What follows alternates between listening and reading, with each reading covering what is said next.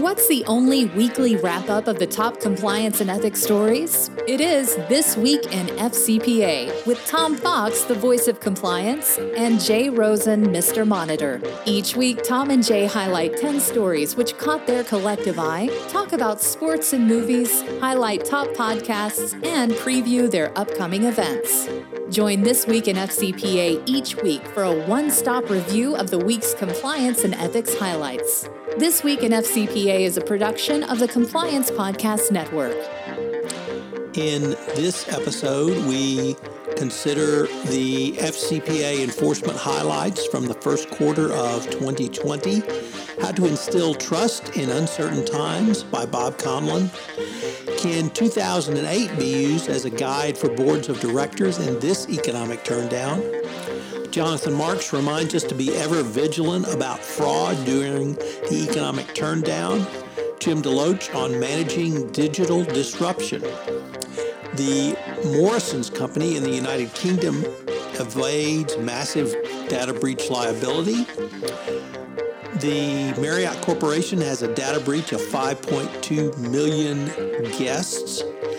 The Trump evisceration of the Environmental Protection Agency puts companies in an ethical dilemma. A whistleblower award goes to a compliance professional. We review the podcasts on this month's episode of 31 Days to a More Effective Compliance Program. All this and more on This Week in FCPA. This Week in FCPA is a production of the Compliance Podcast Network and a proud member of C Suite Radio. Hello, everyone. This is Tom Fox, the voice of compliance and the compliance evangelist, back again with Mr. Monitors himself. Yes, Jay Rosen, safe, sound, and self isolated in sunny Southern California. Jay, uh, how is the Rosen family? Uh, Rosen family is very excited that online education has started the girls are looking forward to uh, actually having lessons plans to complete and uh, doing a little Zoom studying with their colleagues. Um, yesterday, uh, confirming a decision made by Governor Gavin Newsom here in California, we've learned that, as Alice Cooper says, school is out for the spring and for the summer. So uh, we're letting that all digest, but that, that came to pass last night. Um, Michaela keeps telling me, she goes, You know, Daddy, we're living in history right now, and we're going to be in the history books at some time. I said, Okay, well, let's see what they say. Well, Jay, um, for this week in FCPA, episode 199 for the week ending April 13, uh, 20, excuse me, April 3, 2020, the mostly non coronavirus edition, we had some interesting non coronavirus mostly stories. Um, we wanted to start off with Harry Casanova at the FCPA blogs quarterly re- summary of FCPA enforcement actions uh, from Q1 2020. And as always, a great summary by Harry. Uh, we had a dearth of FCPA enforcement actions. Cardinal Health and Airbus were it. Um, Airbus, obviously the uh, largest in the history of the world ever, but we had uh, one gentleman sentenced. We had three indictments. We had a couple of guilty pleas. We had an acquittal, and we had some new trials granted, plus some declinations. So um, a fairly active uh, in toto or holistically uh, approached uh, quarter of FCPA enforcement. Uh, not uh, a large number of cases, but as we have detailed on this podcast, you and your writings and myself as well, lots to digest and lots for the compliance practitioner to think about going forward. So next up, we have something that comes to us from um, NAVEX Global's Ethics and Compliance Matters blog. So anyhow, uh, Bob shares with us a really um, uh, insightful blog on instilling trust in uncertain, in uncertain times. In times of uncertainty, we all look towards people and organizations we trust to help guide our actions and decision making. But during this unprecedented time of social and economic uncertainty created by a global pandemic, it's important for business leaders to take a step back to contemplate our role in instilling order and calm on the broader scale. Uh, quite often, you hear us quote uh, research from the Edelman Trust Barometer, and uh, most recent numbers say that 76% of the people trust their own employer more than any other non religious institution, and only 49% trust the government. Our employees are looking to us for information and guidance during times of turmoil, which present an opportunity that business leaders should not waste. It's an opportunity to earn trust of our employees that they place in us. Some of the communication objectives that Bob has set for himself during this time are one, to be transparent. People don't expect us as business leaders to be omniscient, but they do deserve open communication. Second, be proactive, anticipate your team's questions, and stay ahead of them. Be honest. It should go without saying, but our words do matter. Be human. Leaders are not immune from this disease, nor the anxiety it brings. And finally, be hopeful. It's our job to inspire. Let's focus on the ability to work together and succeed together. Together, we will get through this. Uh, Bob has set out uh, that this is an excellent time to practice what he would call good business behavior, and every leader has issues that try our strength a missed quarter, a technology outlet outage, a natural disaster. But the expectations for businesses and business leaders to act with integrity and transparency continues to increase. Trust is built on ethics and compliance, but ethics, integrity, dependability, and purpose are three times more important when it comes to earning trust. It's a new world out there. Let's be sure we know how to lead in it. So, uh, words that ring true for the time that we're in. Tom, uh, what do you have next on your side? So, Jay, from the Harvard School Law School Forum on Corporate Government Governance, a article from Mark Gerstein and Christopher Drewry, who are partners at Latham and Watkins, on lessons from the 2008 financial crisis for the management and the board. And I was really intrigued by uh, the title of this article, and, and so was interested to see uh, what the authors might glean. Um, obviously, the focus of the crisis is different. Uh, there in, in 2008, it was if not intentional, certainly negligent actions by financial institutions which led to the crisis. Here we had an economic bubble that was simply waiting to burst. We had the Saudi oil shock of now taking oil below $20 a barrel from $60 a barrel uh, about 60 days ago, coupled with the coronavirus uh, health debacle that the administration has put the United States in. Um, and now uh, most, I think we have 38 states have instituted self isolation or quarantine orders uh, as the uh, idiot president uh, didn't seem to understand that that's what we needed to do right off the top of the bat. Nevertheless, the business lessons I found were interesting uh, and how they um, uh, came together. And some of the things that executives and board leaderships best did in 2008, uh, preserving key managers and employees, maintaining liquidity. And then uh, the, the the last point is preserving and positioning the company for recapturing value as the crisis receded. And this, Jay, I think is going to be the significant part for compliance practitioners. Not that the compliance profession did not exist in 08, we did, but it was much more nascent, and compliance professionals are now in much higher levels uh, of importance within organizations. Also, customer preferences have shift, shifted, and customers want to see companies that engage in ethical business practices.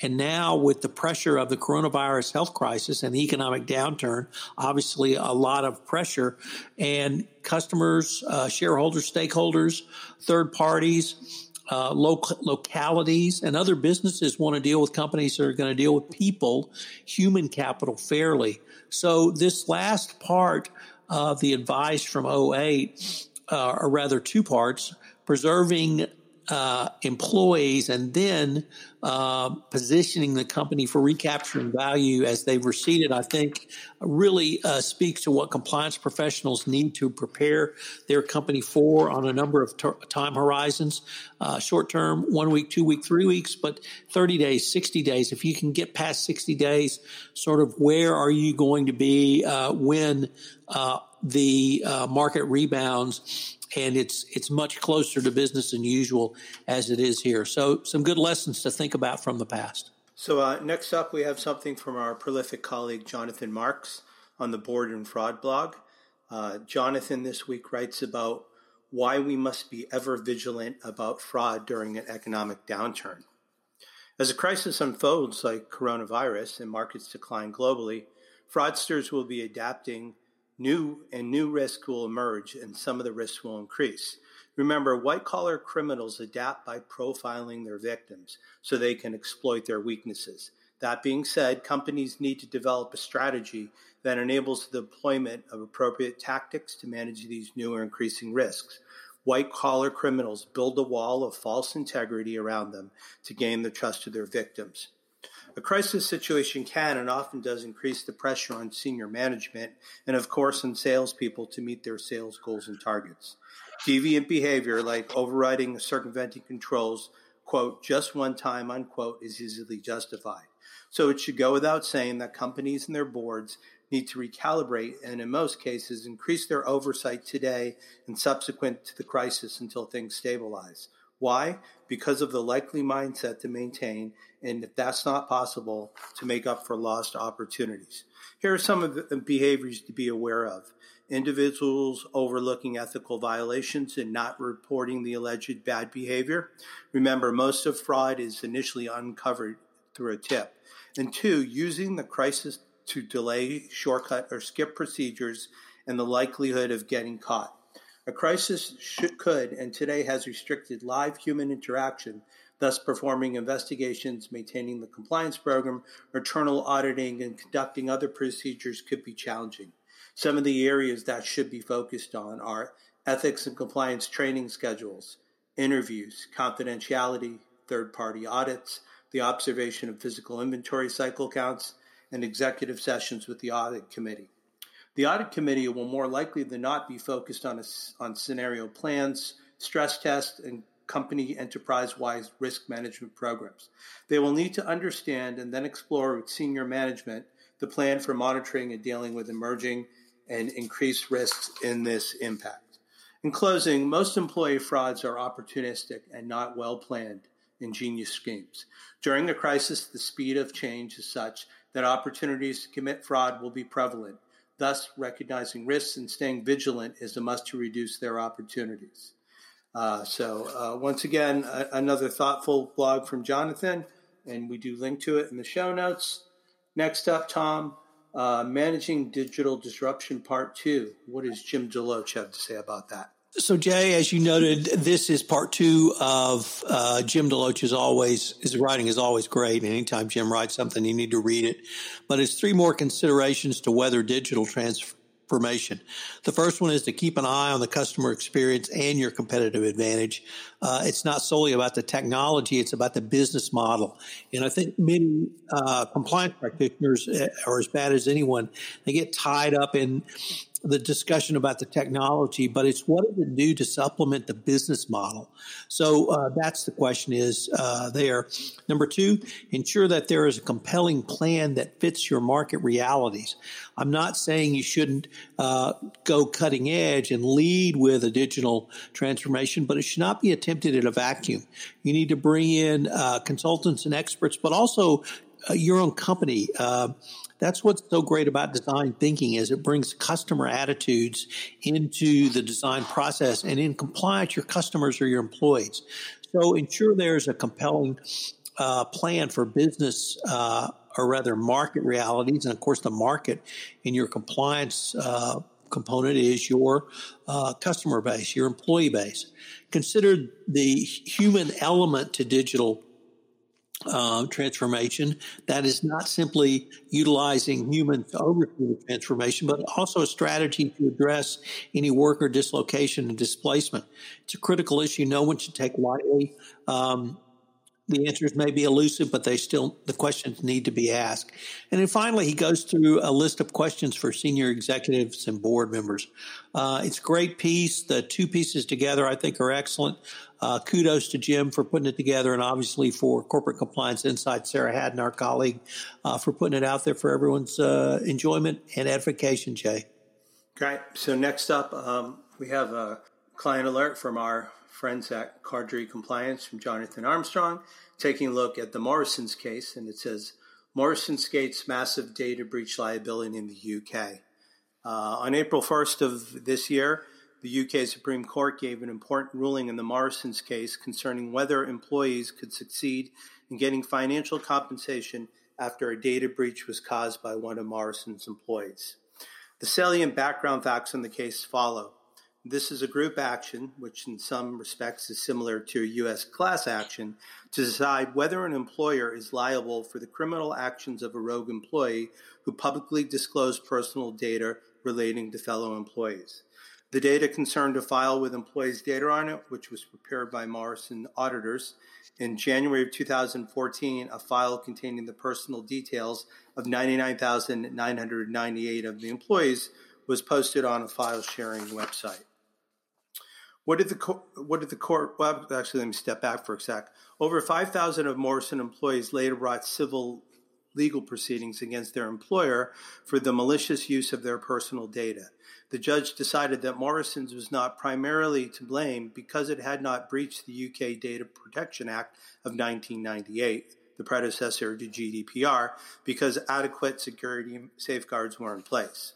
So now here's the court's ruling. The Court of Appeals had misunderstood the principles governing the vicarious liability in a number of, of respects. The fact that Skelton's employment gave him the opportunity to commit the wrongful act was not sufficient to warrant an imposition of vicarious liability.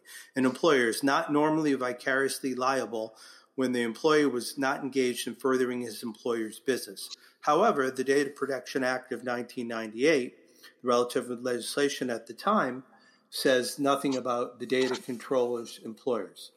What are the takeaways?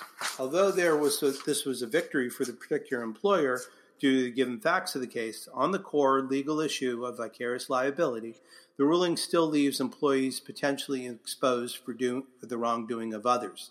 In addition, as pure spe- speculation, the case could soon, could most easily have gone a different way on the issue of primary liability. And under GDPR, there is very strong emphasis on organizations having technological, rather technical, and organizational measures in place, known as TOMS, to ensure GDPR compliance.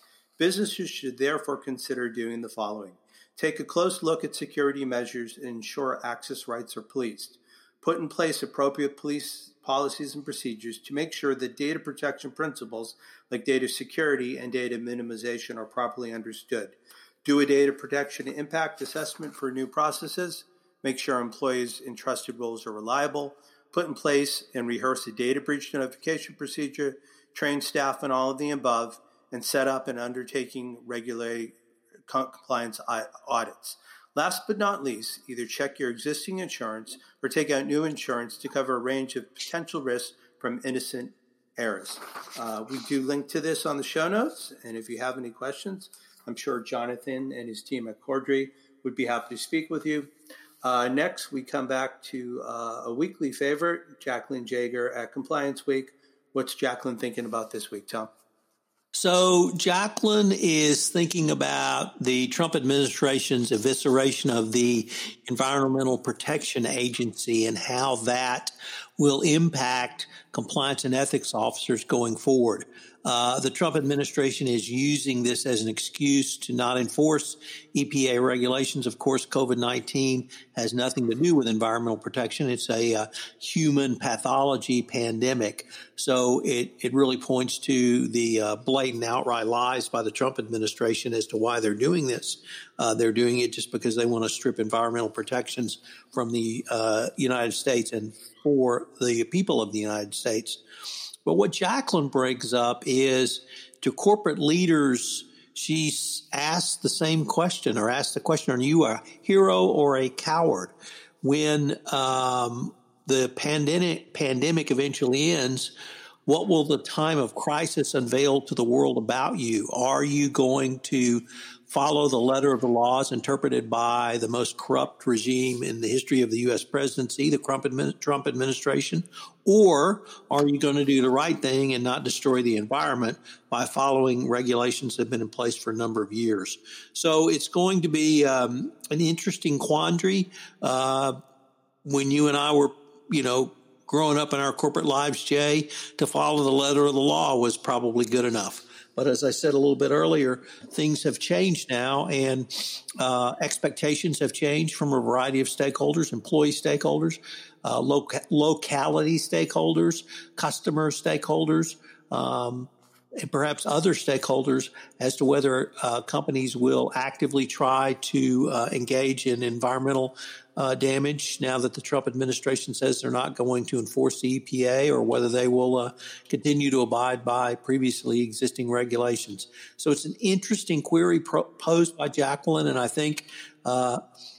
Uh, what she started with, and I should probably quote this, is that a quote from Brooke Foss Westcott Great occasions do not make heroes or cowards. They simply unveil them to our eyes silently and imperceptibly as we sleep.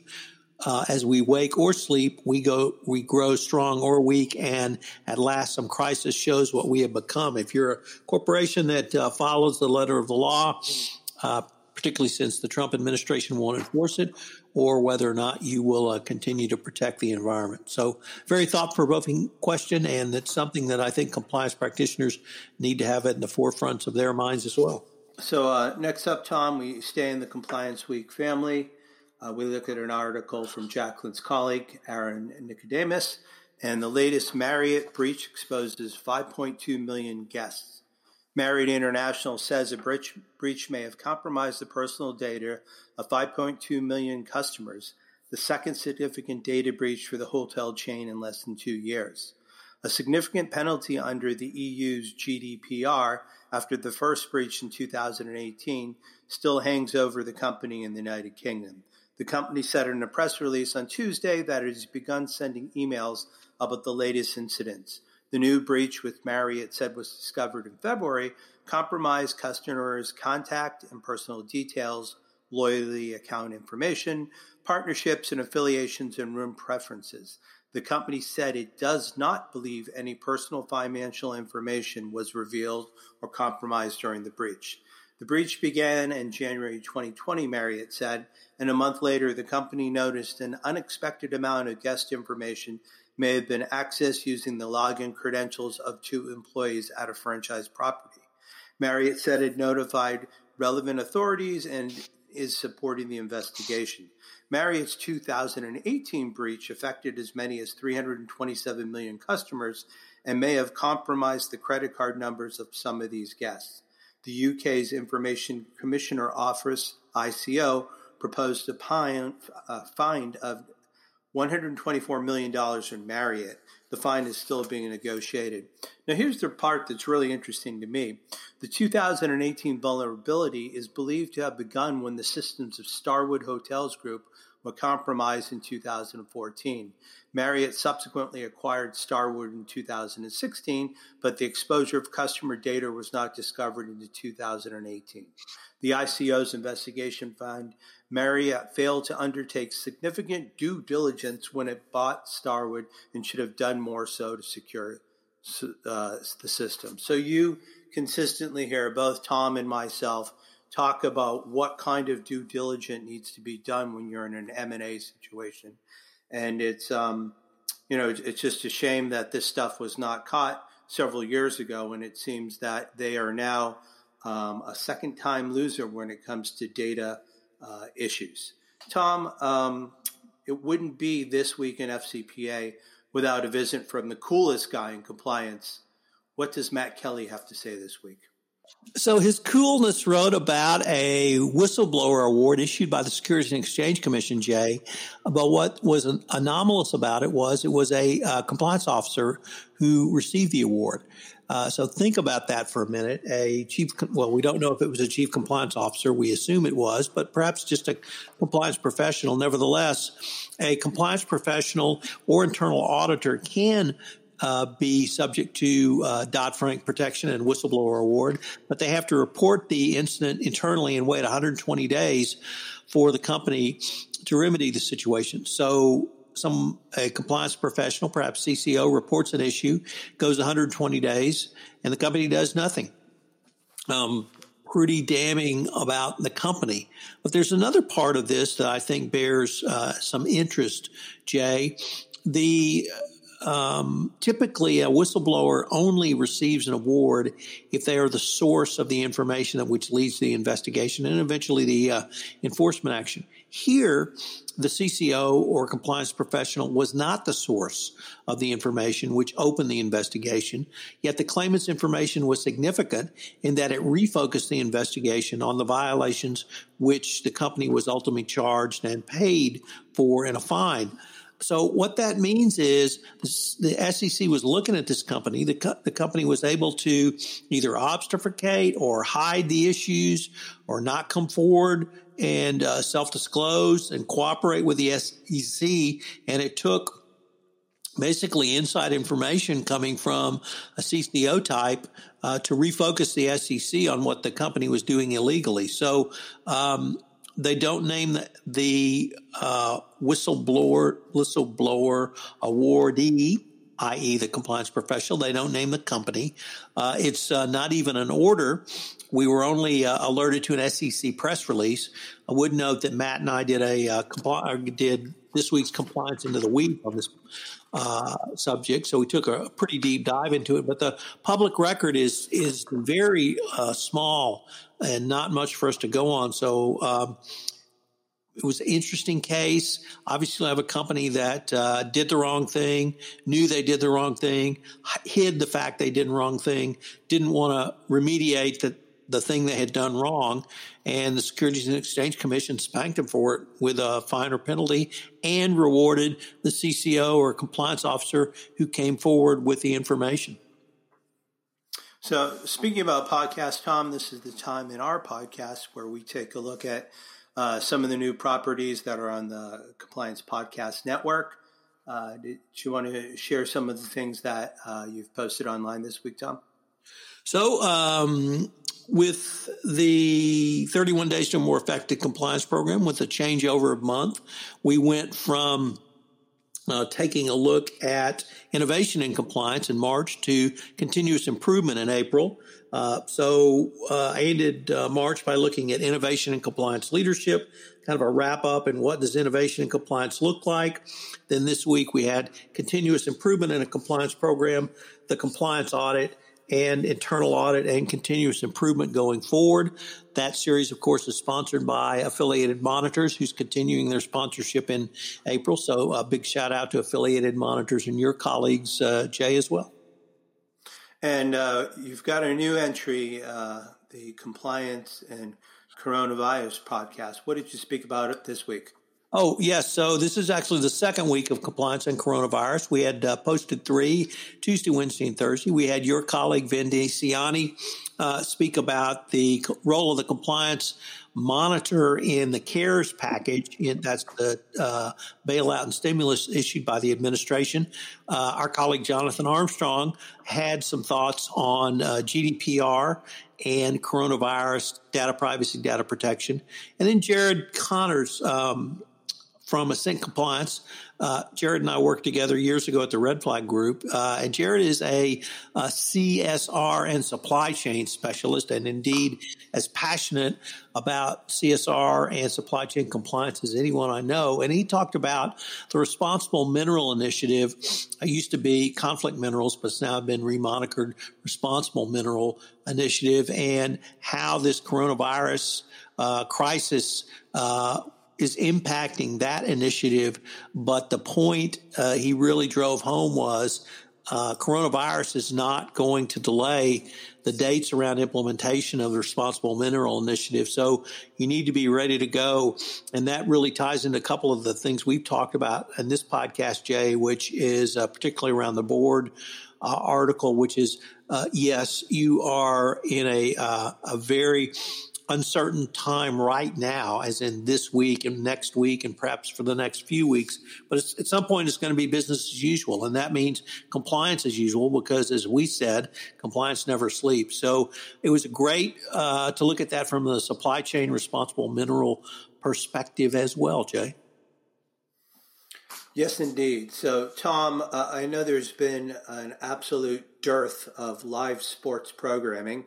Have you fallen off the, uh, the, the the the bus and broken down to watch any games that you may have seen previously? Are you jonesing for sports yet? So, uh, actually, no. There's a new Westworld out, so we've been Westworlding, and the uh, the latest uh, final edition of the uh, ninth edition of the nine part Star Wars trilogy came out this week. We got our copy from Amazon, so we've been reviewing seven, eight, and nine in anticipation of Star Wars and pizza on Friday night at uh, self isolated Chez Fox. Okay. Well, I have to sheepishly raise my hand. I'm doing that here on the video link that uh, uh, on March 28th, I, I, believe it's some type of holiday for fanatical Patriots fans and also New Orleans Saints fans that can take uh, glee in the fact that their rivals, the Atlanta Falcons, held a 28 to 3 lead going to the end of the third quarter in the Super Bowl against, uh, at that time, the Tom Patriots TB12 led team. Uh, they came back and had maybe they probably played three of the worst quarters of football they've ever played, but in one quarter for them to come back and tie the game up was pretty amazing. So I watched that, and uh, I've been listening to um, some of my homers who are on the radio back in Foxborough, Massachusetts, called Patriots Unfiltered, and they have a talk show every Tuesday and Thursday, where they are the latest uh, thing that they are arguing about are what are the five greatest Patriots games ever. So uh, I think I've successfully uh, turned the page on Tom Brady, and he is now trademarked uh, TBX TB, Tom Brady by Tampa Bay. So I, I think he's well ensconced there. Uh, the other Patriots bit of news is uh, love him or hate him. Um, Robert Kraft has done a humanitarian mission and he was able to fly 1.2 million N95 masks out of China, bringing them to the Boston area. And the part of the story that I like is 300,000 of those masks are going up to New York City to help our brothers and sisters in New York fight the coronavirus. So people are still managing uh, to do incredible things. And uh, I'm heartened by all the stories and the videos I see out there, and, and I hope people are staying sane and staying safe. So, Jay, I would only add that uh, this series I'm doing, Compliance and Coronavirus, has really become very interesting. I've got some great uh, podcasts in the pipeline that'll come out in the next couple of weeks. Uh, things as uh, varied as doing a culture assessment and how companies can continue to do that online and remotely to uh, individual state quarantines and what that means for the compliance professional, uh, how you need to readjust your time horizons, and how you can do really effective and tailored compliance training now and everything in between. So I hope people will uh, check out compliance and coronavirus available on the Compliance Podcast Network and on iTunes. Excellent. So, uh, on behalf of Tom Fox, the compliance evangelist and the voice of compliance, and myself, Jay Rosen and Mr. Monitor, we'd like to thank you for joining us for this week in FCPA, episode 198 for the week ending April 3rd, 2020, the non coronavirus mostly edition. Uh, we thank you for taking time uh, to listen to us uh, over the weekend. Uh, we hope that you take care of yourself, and we look forward to speaking with you next week. Thanks a lot. Goodbye. Hello, everyone. This is Tom Fox again. I'd like to thank you for listening to this episode of This Week in FCPA. As I mentioned in the podcast, I've started a new podcast for the compliance practitioner during the coronavirus crisis entitled Compliance and Coronavirus. I bring both sanity and clarity to the compliance practitioner. I'm going to link to it in the show notes, so please check it out. And I would ask you to tell one of your friends about it, to pass it along by word of mouth. I know you will find it useful. If you have any questions, you can reach me at tfox at tfoxlaw.com. You can reach Jay at jrosen at affiliatedmonitors.com. I hope you'll join Jay and I again next week where we take up some of the week's top compliance and ethics stories. This Week in FCPA is a production of the Compliance Podcast Network and a proud member of C Suite Radio. Thanks again for listening, and we look forward to visiting with you again next week.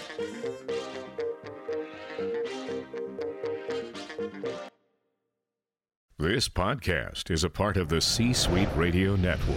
For more top business podcasts, visit c-suiteradio.com.